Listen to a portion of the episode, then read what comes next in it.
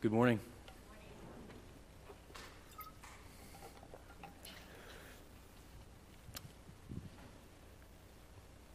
The pressure is on now. We have two members coming in, and the right hand of fellowship, and a lot of notes standing before us. Have you ever been taunted before? Maybe bullied is the term we would use. A taunt is a remark made in order to anger, wound, or provoke someone. So, this often occurs in high school students. You see a group of students taunting another one about their weight or the clothes that they wear they're not in, or for only having one parent. Maybe at school you were the butt end of all the jokes because you weren't at the top of the class academically, or you didn't fit in socially, or maybe you just didn't seem to understand how the school worked, so you felt ostracized and you were often made fun of. Well, how did you respond when that taunt came your way? How did you respond when you maybe you were not the one being taunted, but you saw someone else being taunted? How did you respond? Well, luckily for us, we have Google now, uh, which can tell us how to respond when taunting comes our way. Uh, I saw, found this list on Google for us uh, number one is never blame yourself when you're taunted. Use humor against playful teasing. Call them out on their bullying. Take a deep, calming breath. Don't insult them back. Walk away or just avoid them. Consider the person's motivation. And I think this last one here actually gets us close to how we should respond. But plan your response to repeated teasing in the future. This one isn't, isn't too bad, planning a response. Now, while this is silly, we can go on about comical, taunting experiences. Let me ask you a different question. How should you and I respond when life taunts us? You might say, what do you, what do you mean? When we experience pain and suffering, and grief and loss and fear of all kinds, these experiences have a way of taunting our faith in God.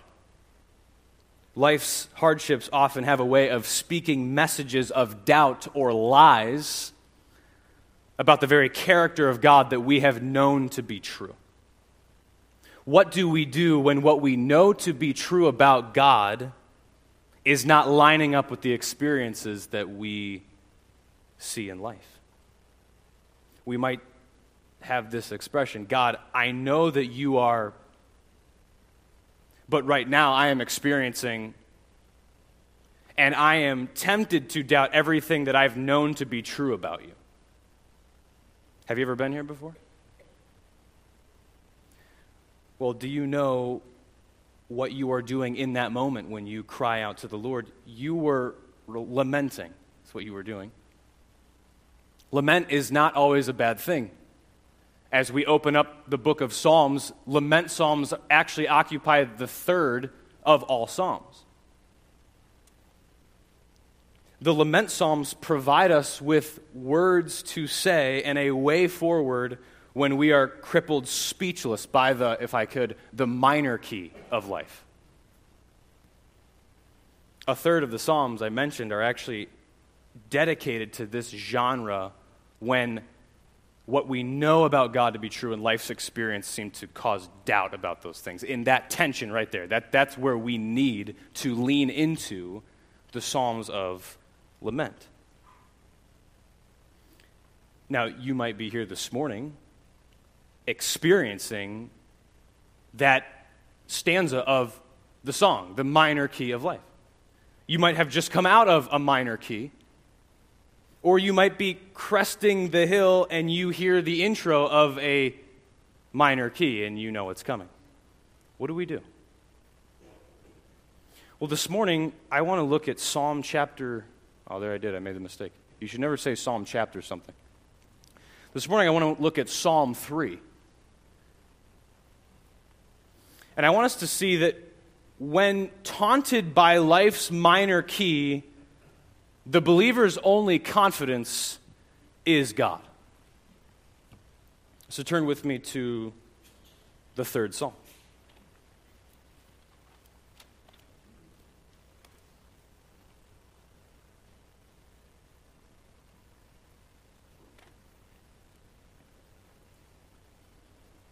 Psalm 3. A psalm of David when he fled from Absalom his son. O Lord, how many are my foes? Many are rising against me. Many are saying of my soul, There is no salvation for him in God. But you, O Lord, are a shield about me, my glory, and the lifter of my head. I cried aloud to the Lord, and he answered me from his holy hill. I lay down and slept. I woke again, for the Lord sustained me. I will not be afraid of many thousands of people who have set themselves against me all around. Arise, O Lord. Save me, O my God, for you strike all my enemies on the cheek. You break the teeth of the wicked. Salvation belongs to the Lord. Your blessing be on your people. Let's look to the Lord in prayer. Father, Open our eyes now, that we might behold wondrous things from your word. In Christ's name we come before you. Amen. As I already mentioned, I think what we see in this psalm is that you, when you and I are, are taunted by life's minor key, our only confidence is in God. Well, here's a question How can God become our confidence in those circumstances? what should we do when the minor key comes our way? Well, I see three things in this psalm. When life's circumstances taunt your faith in God's character, you must cry out to God with your complaint, remind yourself of God's character, and resolve to trust in it. And finally, call on God to defend his proven character. Now, notice with me the superscription at the beginning of the psalm. Not all psalms have these. Quite frankly, we often don't really ever know the context of certain psalms, but this one we get a little insight. It says, A psalm of David when he fled from Absalom, his son. So, this psalm helps us with this context, with this scenario. David is said to have written this psalm while he's fleeing from his son Absalom. We read of this account in 2 Samuel 15 to 19. There are many connections between the experiences that David seems to describe in Psalm 3 that we could turn right over to 2 Samuel 15 and 19 and find very many connections. So I think we could read Psalm 3 and 2 Samuel 15 and 19 with each other in mind. Now, while we understand very quickly that there is this military sense of language going here, there's foes, there's fighting, there's shields Absalom was revolting against his father David and seeking to take his throne and the kingdom away from him, seeking to kill him. This is the context that we have of this song. And while you and I might not be in a literal military war conflict, this military crisis and the need for help, the need for victory, is a helpful analogy to all the many different crises that we find ourselves facing and find ourselves in need.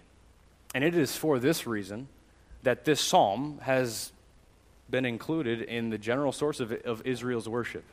Because life is not always sunshine, it is dark. And what the Psalm of Lament, this specific one, does for here is it gives us a place to turn when we don't know where else to go. So, when life's circumstances taunt your faith in God's character, you must first cry out to God with your complaint. Look at verses 1 and 2 with me. O Lord, how many are my foes? Many are rising against me. Many are saying of my soul, There is no salvation for him in God. David's prayer of lament opens with an address. He says, Lord. In which very quickly we realize this is coming from a place of pain and distress. This is far more significant than just a, a prayer that we might repeat just normally in our morning. There, David is crying from a place of distress, a place of desperation. Notice, I mean, in, a, in RESV, it's easy to see David as he contemplates his situation. He uses this term many, three times. Many are my foes. Many are rising against me. Many are saying of me. First time David says many is he's describing what his problem is. He has enemies, he has foes, he has people who are seeking to attack him, seeking to capture him, seeking to, in fact, kill him, if you read in 2 Samuel 15 through 19. Notice how David says in verse 2 what else he describes of his enemies. Many are saying of my soul, there is no salvation for him in God. Now, when we read salvation here in this verse, I do not think that we should think there is no forgiveness of sins and adoption into the family of God. Okay? David is speaking here of deliverance. It's a very similar term in the original language uh, salvation, deliverance, help, as a translation you might be holding in front of you the way that David repeats this word is emphasizing the fact in verse 2 that he is receiving taunts. We get this picture in our mind of many are my foes, many are rising against me, many are saying of my soul, there is no salvation for him in God. We get this illustration of as David's enemies close in closer and closer and closer, his desperation gets greater and greater and greater. Uh, forgive my illustrations this morning. They all come from like our camp experiences at uh, Alpine Ministries. It's just the stage of life. So uh, there is, we play paintball often at uh, when we go to teen camp, and there is this one. Um, one game that we play in paintball called the Alamo, and there is this really like ratchety structure down at the bottom of a, ravine, and everybody starts out except for like three people in the Alamo, okay? And everybody starts out like 100, 200 yards away, and they're going to try to take over the Alamo. And the people inside the Alamo are trying to kill everyone who is approaching them, okay? Well, at first, people are so far away that, you know, you have walls on every side of you. You're like, my six on every side is I'm good, you know, nothing to worry. But as those paintball shots get a little bit closer, you begin to get a little bit more. The, the desperation begins to, you know, the hair on the back of your neck begins to stand up. So until you see this barrel just pop over the top of the Alamo and you're screaming for mercy or wave the white flag or something. Right? This is the situation that we see David in. And notice it's not just a situation of physical concern, but he has people who are taunting his faith in God. He has people who are telling him, Your God is not going to rescue you. Your God has no power or ability to deliver you. David's enemies are not only threatening his physical well being, but they are threatening him spiritually by casting doubt on his God. When David says they're saying of my soul, he's saying they're saying of everything that I know to be true, everything that I believe, they are casting doubt on. David's enemies are questioning the power of God to deliver David from his circumstances. And we can only conclude that the human side or the human self of David is beginning to give into these doubts and these lies. Now, while you and I might not be surrounded by many enemies who are seeking to kill us or welt us, are you sitting here this morning and could give your life's circumstances this very same description? I just feel like everything is against me. Many, many, many people are saying of me, I can't go on tomorrow. Maybe there's a situation at work you feel ostracized because of your faith. Or maybe you chose to trust in Christ and now certain family relationships have suffered because of it. Quite possibly, You might be sitting here this morning feeling defeated or overwhelmed, like you have been in the octagon with life. And I mean, you feel like you just got taken out by life this week. It could be that the pregnancy test came back negative again. Maybe you or another person has received that the disease has come back again. Maybe your child has rejected the faith that you so faithfully exposed him while you raised him or her, and now he has nothing to do with it. And because of circumstances like these, you're beginning to say, yeah, it seems tempting to buy into those doubts. There is no deliverance for me. You may feel so weak spiritually, and you're thinking so clouded that you begin to question where God really is. The first thing that we should note about David's response to his pressing circumstance is that he involves God in his drama. He involves God in the pain and suffering and fear that he is facing. There is a very distinct pattern that we see in the lament psalms and the first one is they always turn to God. They cry out to God and they lay out their circumstance as it is. They involve God in their circumstance. We can't miss the significance of this. Because the first sign of faith in God, of a believer who is walking through pain and trial, is opening up their hearts to God in prayer.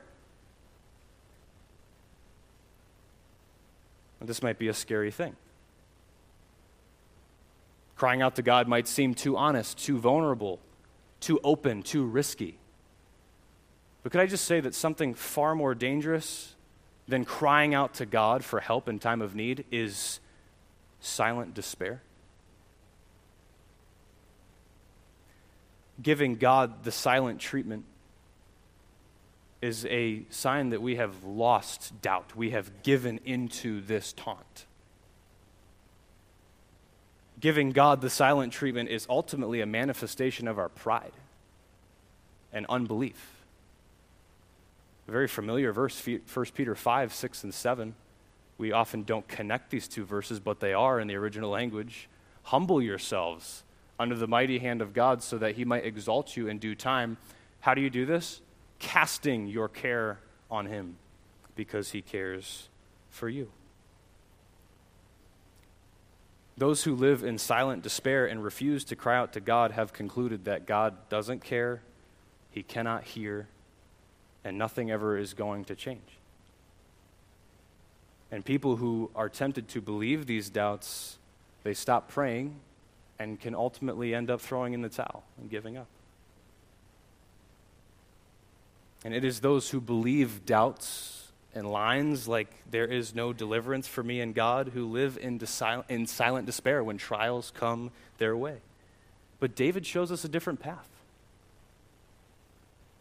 It is not enough to simply involve, your, involve God in your pain and suffering by cry out to God, sharing a complaint with Him, and then just be like, okay, I'm, I'm waiting for it. Where's the deliverance? I prayed. Unfortunately, this is where many people stop. They cry out to God, and they pour out their hearts to Him and then, but never move past this. And we see psalmists, specifically David here, in trial, move further from crying out to God with your complaint to, secondly, reminding yourself of God's character and resolving to trust in it. So, when life circumstances taunt your faith in God's character, you must first cry out to God with your complaint but secondly, you must remind yourself of God's character and resolve to trust in it. Look at verses 3 to 6. But you, O Lord, are a shield about me, my glory and the lifter of my head.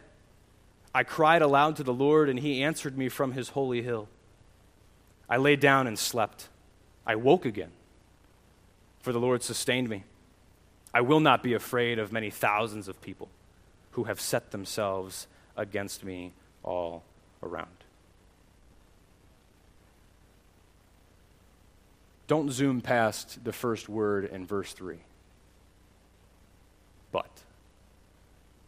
Some translations may have yet. This is the key word in almost every single lament psalm.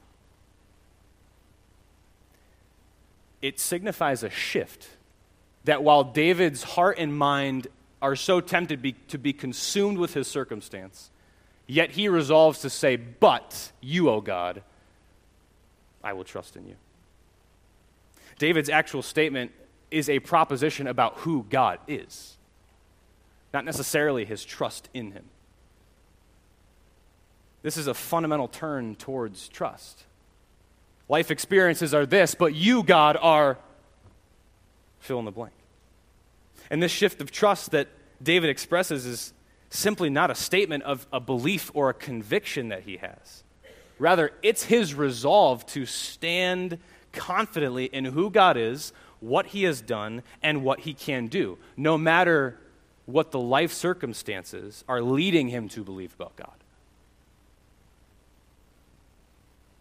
We don't have really time to unpack a good definition of trust, but in this psalm, it seems to be that trust is believing what you know to be true about God even though the facts of your suffering are calling that belief into question. I'll say that again.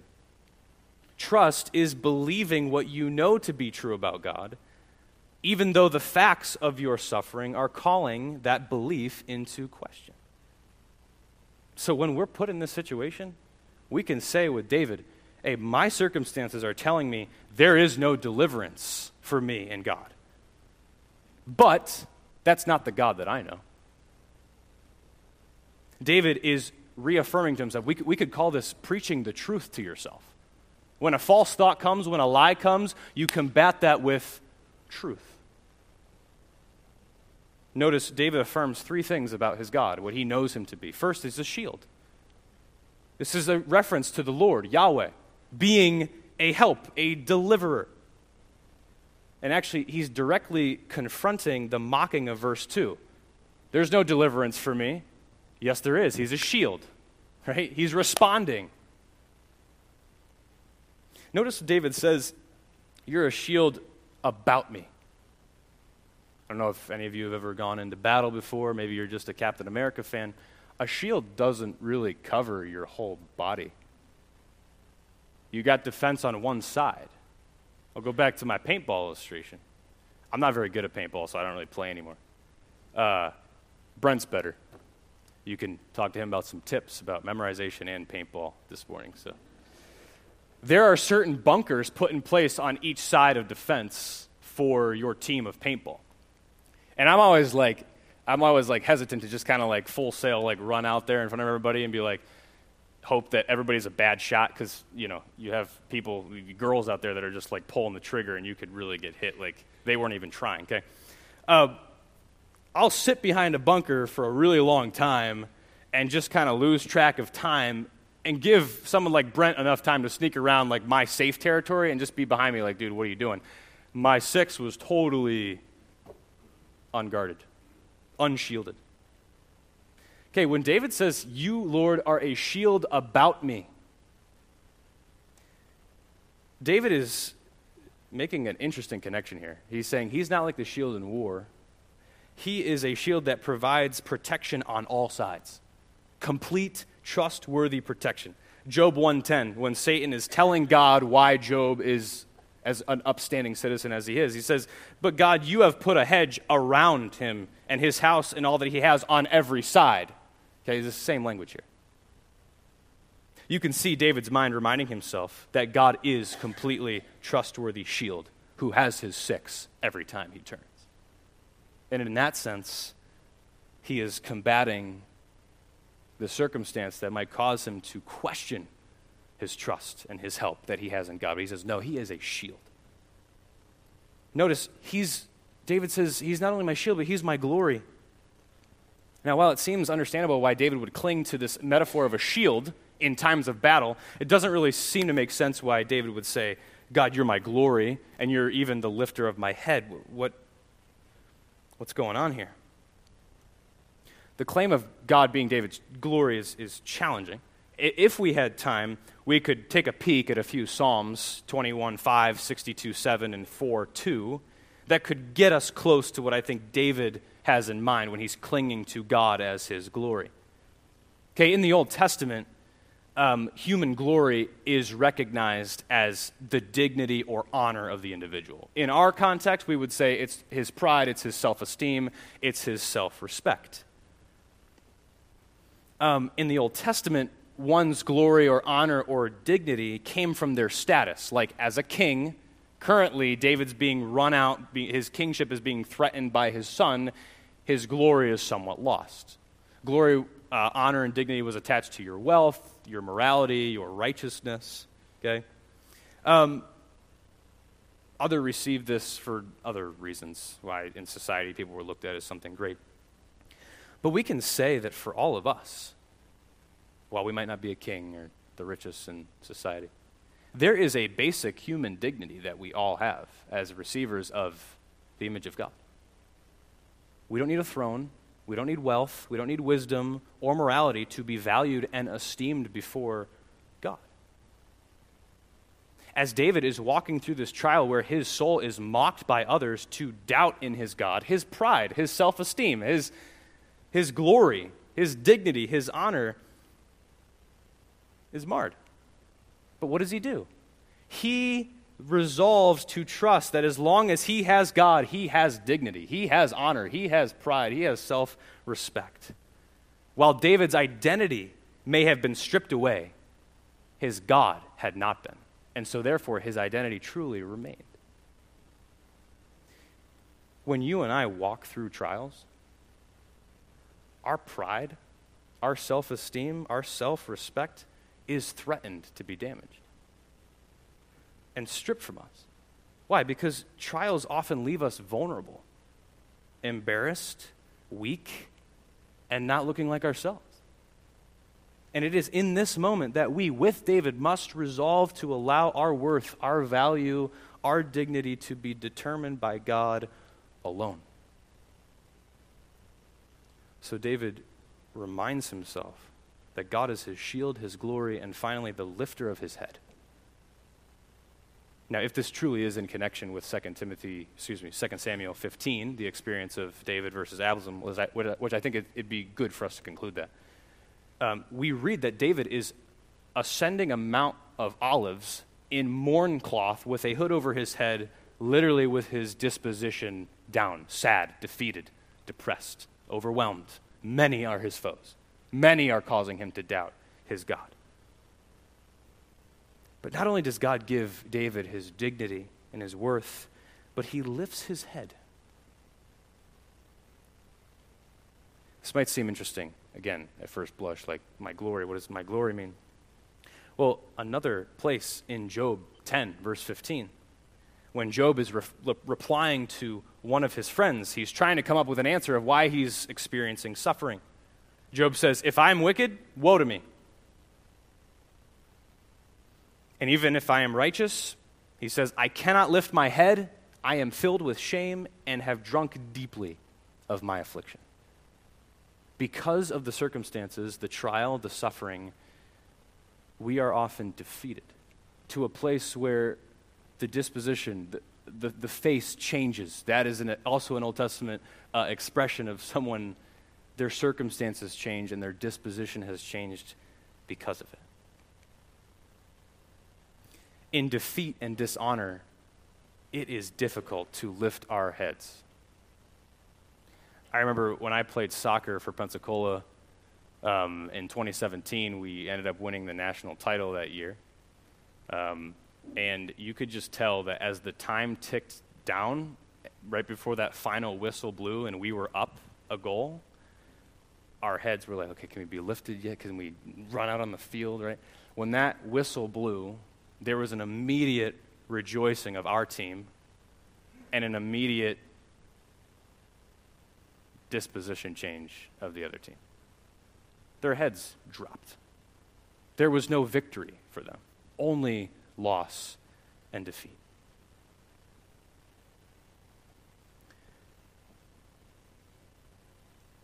In general terms, this lifting of the head, it signifies a movement from despair to hope. In times of trial, suffering, crisis, fear, it is hard for us to put on our suck it up faith and move on and live life. We all know those type of people who wear their heart on their sleeve. Uh, you know that something is off. Their heads dropped, their faces blank, they're not engaging, right? Well, may our advice to them not be cheer up, it'll all be fine, the sun will rise tomorrow. But rather, could we point them to the only one who can truly lift their head? That changes their disposition from disparity to trust? So, not only does David remind himself of the character of God, or excuse me, he resolves to trust in the character of God, but he reminds him of David's past, excuse me, of God's past faithfulness. Look at verses 4 and 5 together. I cried aloud to the Lord, and he answered me from his holy hill. I lay down and slept. I woke again, for the Lord sustained me. I think that it's safe to read the message of verse 5 as a result of verse 4. Meaning, the fact that David was able to sleep demonstrates the ability of the Lord to answer his prayer. He's in distress, he cries out to the Lord, and before he knows it, he's awoken the next morning and he realizes, the enemy did not harm me. God must have heard me and answered me. He can sustain us. Uh, surrounded by enemies who wanted to kill him, David finds himself in a situation which I think naturally inviting insomnia would be the most, the best option, right? Like, I got to stay up all night and worry about this because if they come around and get me, I mean, I got to defend myself, right? He's most likely in a cave. But it is turning to God in prayer. He is put to sleep and he wakes up the next morning with this conviction the Lord sustained me. David had found this answer to prayer to be his true experience because he woke up the next morning.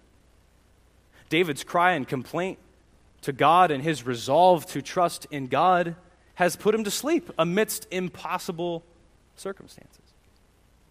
And because of God's faithfulness to put David to sleep in the midst of his life being threatened, David concludes hey, God can be trusted. David knew that he could sleep because he left his circumstances in the one who does not sleep or slumber. Psalm 121.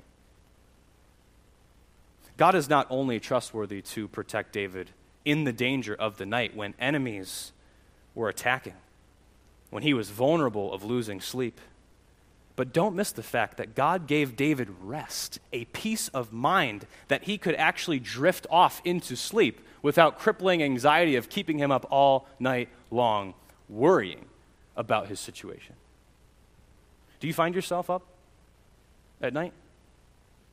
Unable to sleep because you've fixated on the circumstances that you're walking through? The principle for us involved in this shift that David does here is found all over the biblical narrative. I'll share one that's probably well known. And we're going to see this principle. If one, if you and I, if we gaze too long on the enemy and the enemy's size and the enemy's power, the enemy grows in our mind to, a, to gigantic proportions that are totally unrealistic. Deuteronomy 1. Okay, it's time for the children of Israel to go into the land and conquer it. They bring a report back. Oh, no, no way. we can't go in there. Have you seen those guys? They're like nine feet tall. We're like grasshoppers to them. That's not reality. The difference between the giants and them was probably like three feet. And yet their fixation on their enemy before them caused them to feel this big and say, We're not going to do what God has called us to do. We can't do it. When you and I take a circumstance in our life and we get fixed on it, fixated on it in such a way that it consumes, that circumstance actually becomes far greater than it actually is. When we fixate on our circumstances, it almost, we're almost giving it hypnotic power to allow us open the door, let us believe anything we want. All those hypotheticals, we go down the staircase of what ifs. That's not our ballpark. The things that we are concerned about, we're called to trust. The things that we have been given responsibility for, we're called to obey. We're not supposed to step into God's category. It is those things that we are to trust. And so we see David here give us a very helpful picture. Notice in, in verse 6 what happens to David's fear as he reminds himself of God's power to sustain him in the midst of his circumstance. The fear is canceled. I will not be afraid of many thousands of people who have set themselves against me all around. Oftentimes at camp, we will do an activity that causes fear to our young people. We're going to go rappel off an 80 or 100 foot cliff, and the only thing really holding you is a skinny little harness with attached to a rope with a guy on the other end of it that you've never met in your life. It would not be enough for us to simply know said person's name on the other end of that rope to trust them. We're looking for credentials.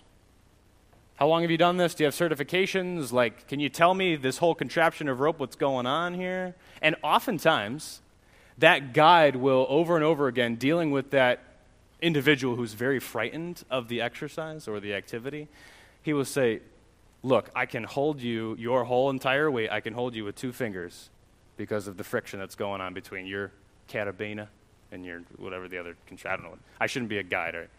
Okay, what does that do? That brings comfort as the individual repels down the mountain. The physical rest and protection that God provided for David, and the spiritual peace and rest that God provided for David to actually close his eyes and go to sleep in the midst of his circumstance was based on the fact that David knew a God that he could trust. So that those very multitudes, or those many foes, or those enemies which initiated David's cry at the beginning of the psalm now causes no fear.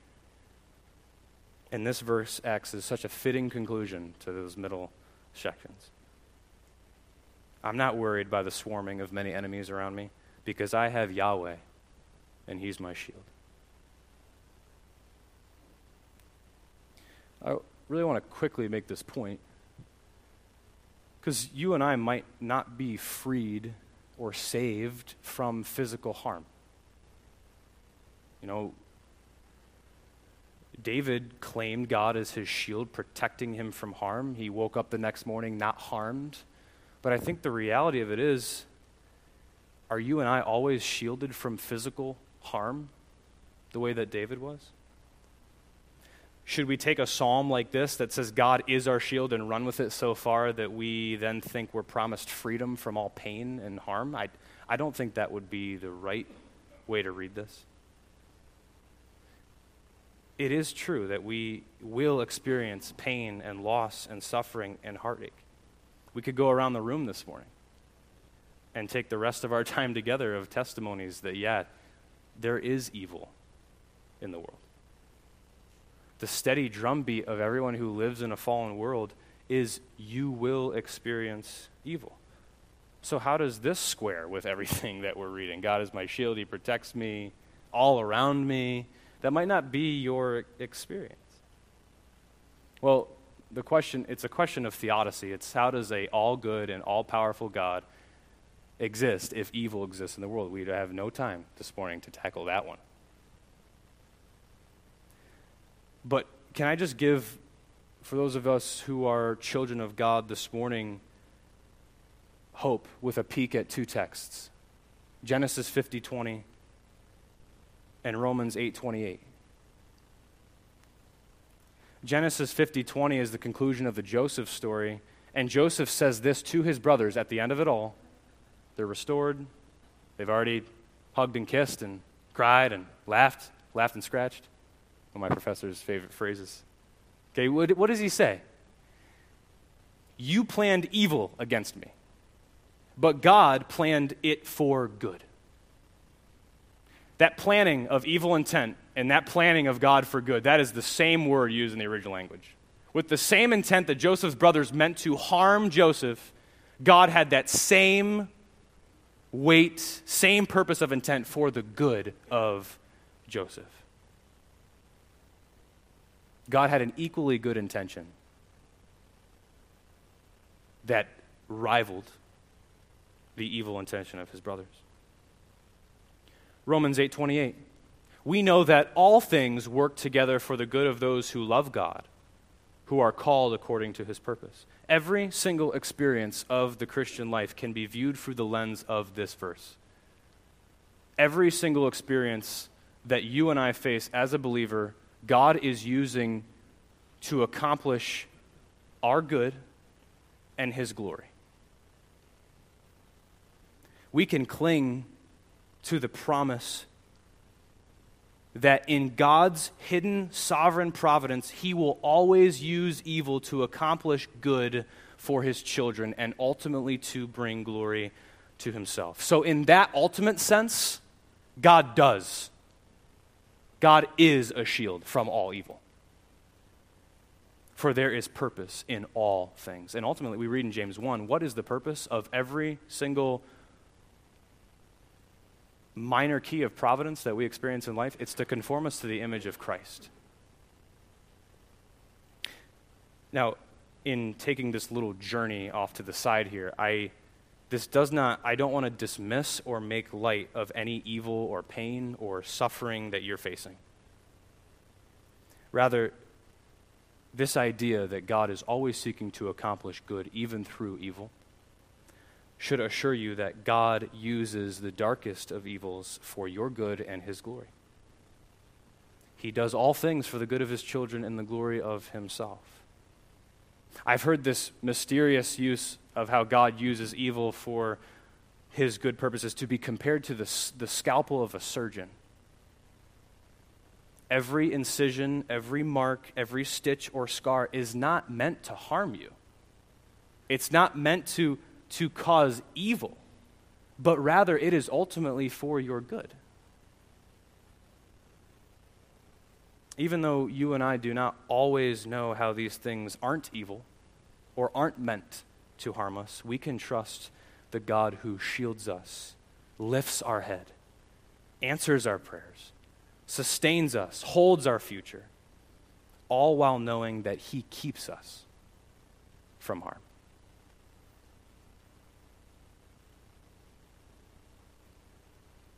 But when life circumstances taunt your faith in God's character, we've seen that we must cry out to God with our complaint. We must remind ourselves of God's character and resolve to trust in it. And lastly, we must call on God to defend his proven character. Look at verses 7 and 8. Arise, O Lord, save me, O my God, for you strike all my enemies on the cheek. You break the teeth of the wicked. Salvation belongs to the Lord. Your blessing be on your people. Now, in this last section of the psalm, we have the only actual words that David addresses to God and calls him to do something for him. And it is what we see here is David quite confidently calling on God to act. And David is now ready to make this bold request God, arise, get up almost, and save me. Because his request is set in God's character and in his past deliverance. David does not experience the trial and immediately throw up a bold prayer God, get me out of this right now. I hate this. No. It's through deep mental and spiritual meditation on who God is and what he has done in the past that David then calls on God confidently to fight for him. The tones of these requests are quite strong. In the original language, God is, or David's actually commanding God to do something. And unless we saw how desperate David's situation was in front of us, and if we didn't see how David trusted the faithful character of God, these bold requests might seem a little irreverent to us for someone to be commanding God to do something. But this expression, arise, O Lord, was actually a cry that Moses and the children of Israel made before they would get up from their journey in the book of Numbers, chapter 10, we see it specifically. They would call on God, Arise, O Lord, and let your enemies be scattered, and let those that hate you flee before you. In the in Hebrew warfare, I don't want to get too off here. Okay. Victory could only be achieved if God fought in and through his people. Human strength was insufficient. And so the symbol of the fact of the presence of God with his people was in the Ark of the Covenant. So when the large groups of Israelites would get up and journey, they would pick up the ark, go before them, and they would say, Arise, O Lord. Let your enemies be scattered. Let those who hate you flee before us. During the time of David and other kings of Israel, the ark would go before them into battle. And we see Saul in 1 Samuel use this as somewhat of a good luck charm, like, all right, we're not trusting the Lord, but let's, uh, let's bring the uh, presence of God with us. Let's bring the ark in before us, see what he can do for us.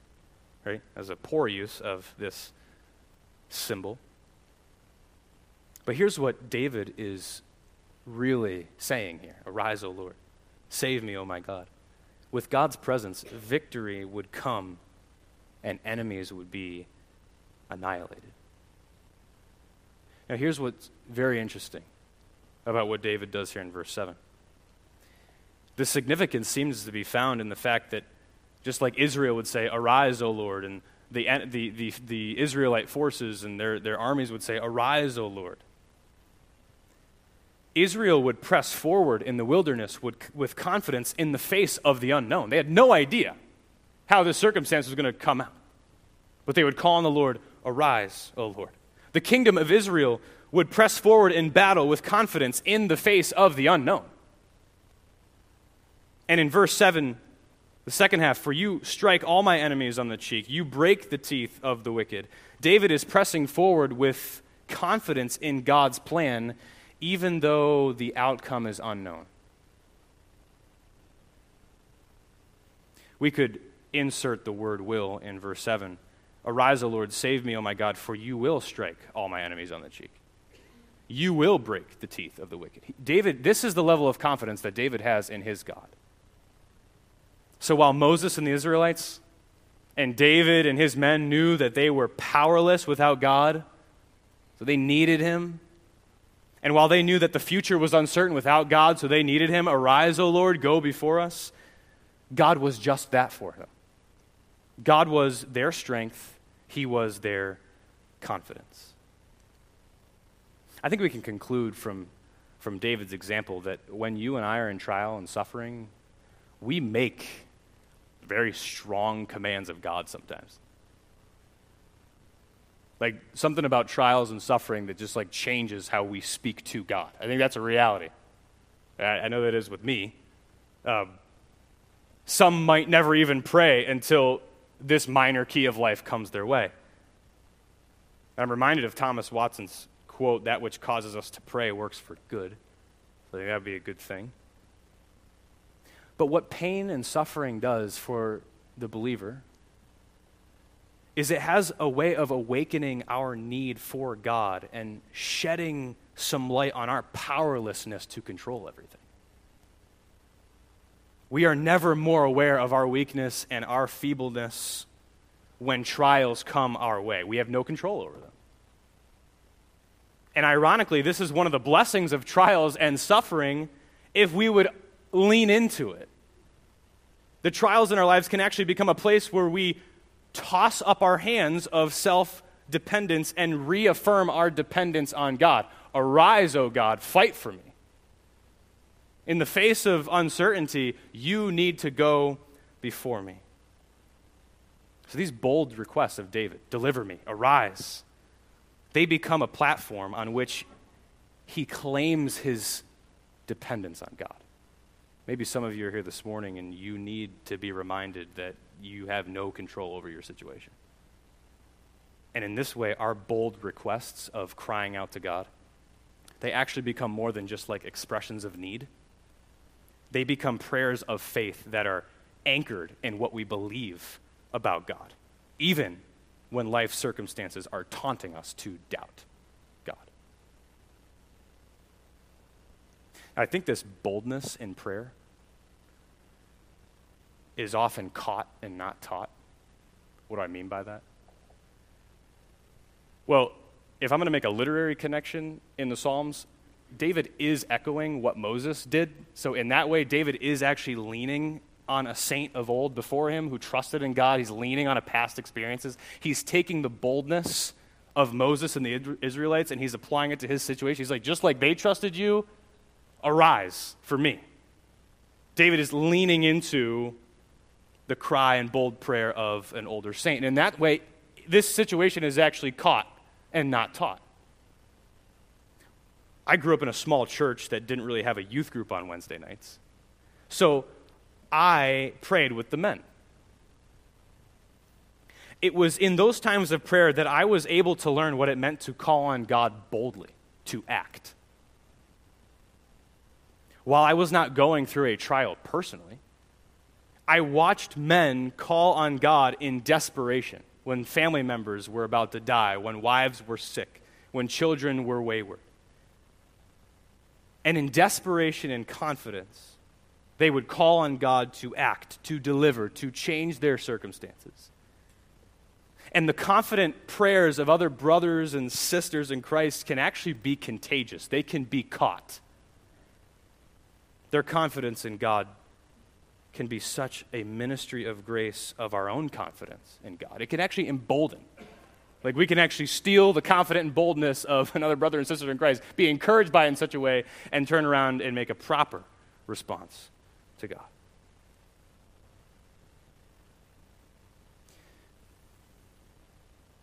Notice one more thing and we're, we're done. Notice what David, I've left this for the end, but notice what David does with this play on of words, this repetition. In verse 2, or in verse 1, oh Lord, how many are my foes? Many are rising. Okay, they're rising against me. And many are saying in my soul, there is no, I'll just say deliverance. There is no deliverance for me in God. And what does David turn around and do in verse 7?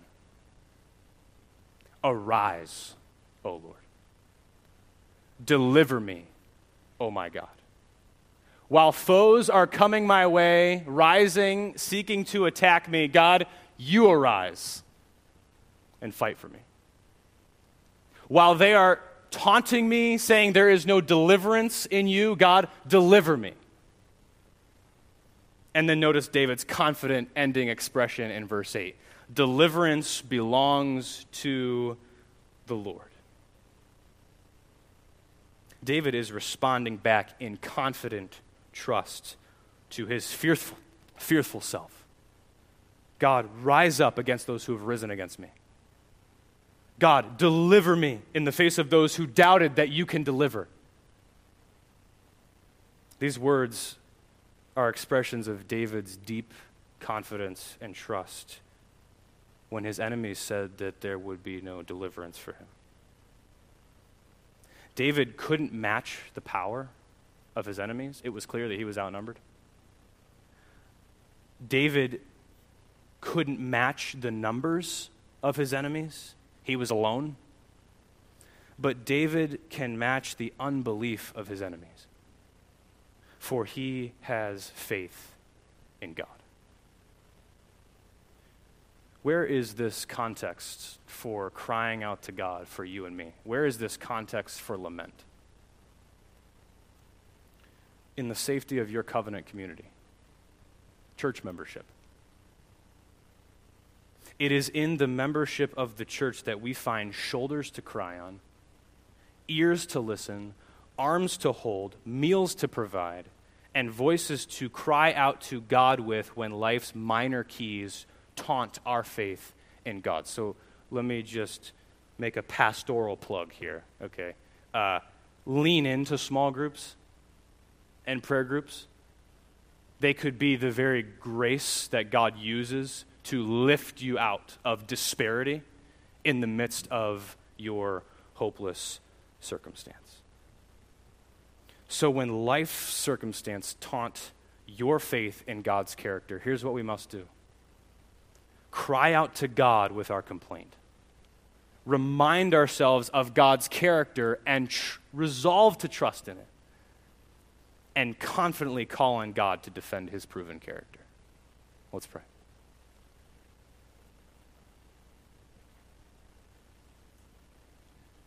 Father, what a topic that we hardly ever consider. Father, what we want most is just to know how we can minister best to our other brothers and sisters in Christ when they experience loss and pain and when they are taunted by their earth's circumstances to doubt you. I pray that we would find the grace that is found in the Psalms of Lament for ourselves so that we can turn around and comfort those. Father, 2 Corinthians says that we only are able to comfort our brothers and sisters in Christ around us by the comfort by which you comfort us. I pray that we would cry out to you, resolve to trust in you, call on you to work for us, and in doing that, resolve to trust in you, find comfort that comes from that experience so that we might look up and minister to our other brothers and sisters in Christ. For it's in Christ and I pray. Amen.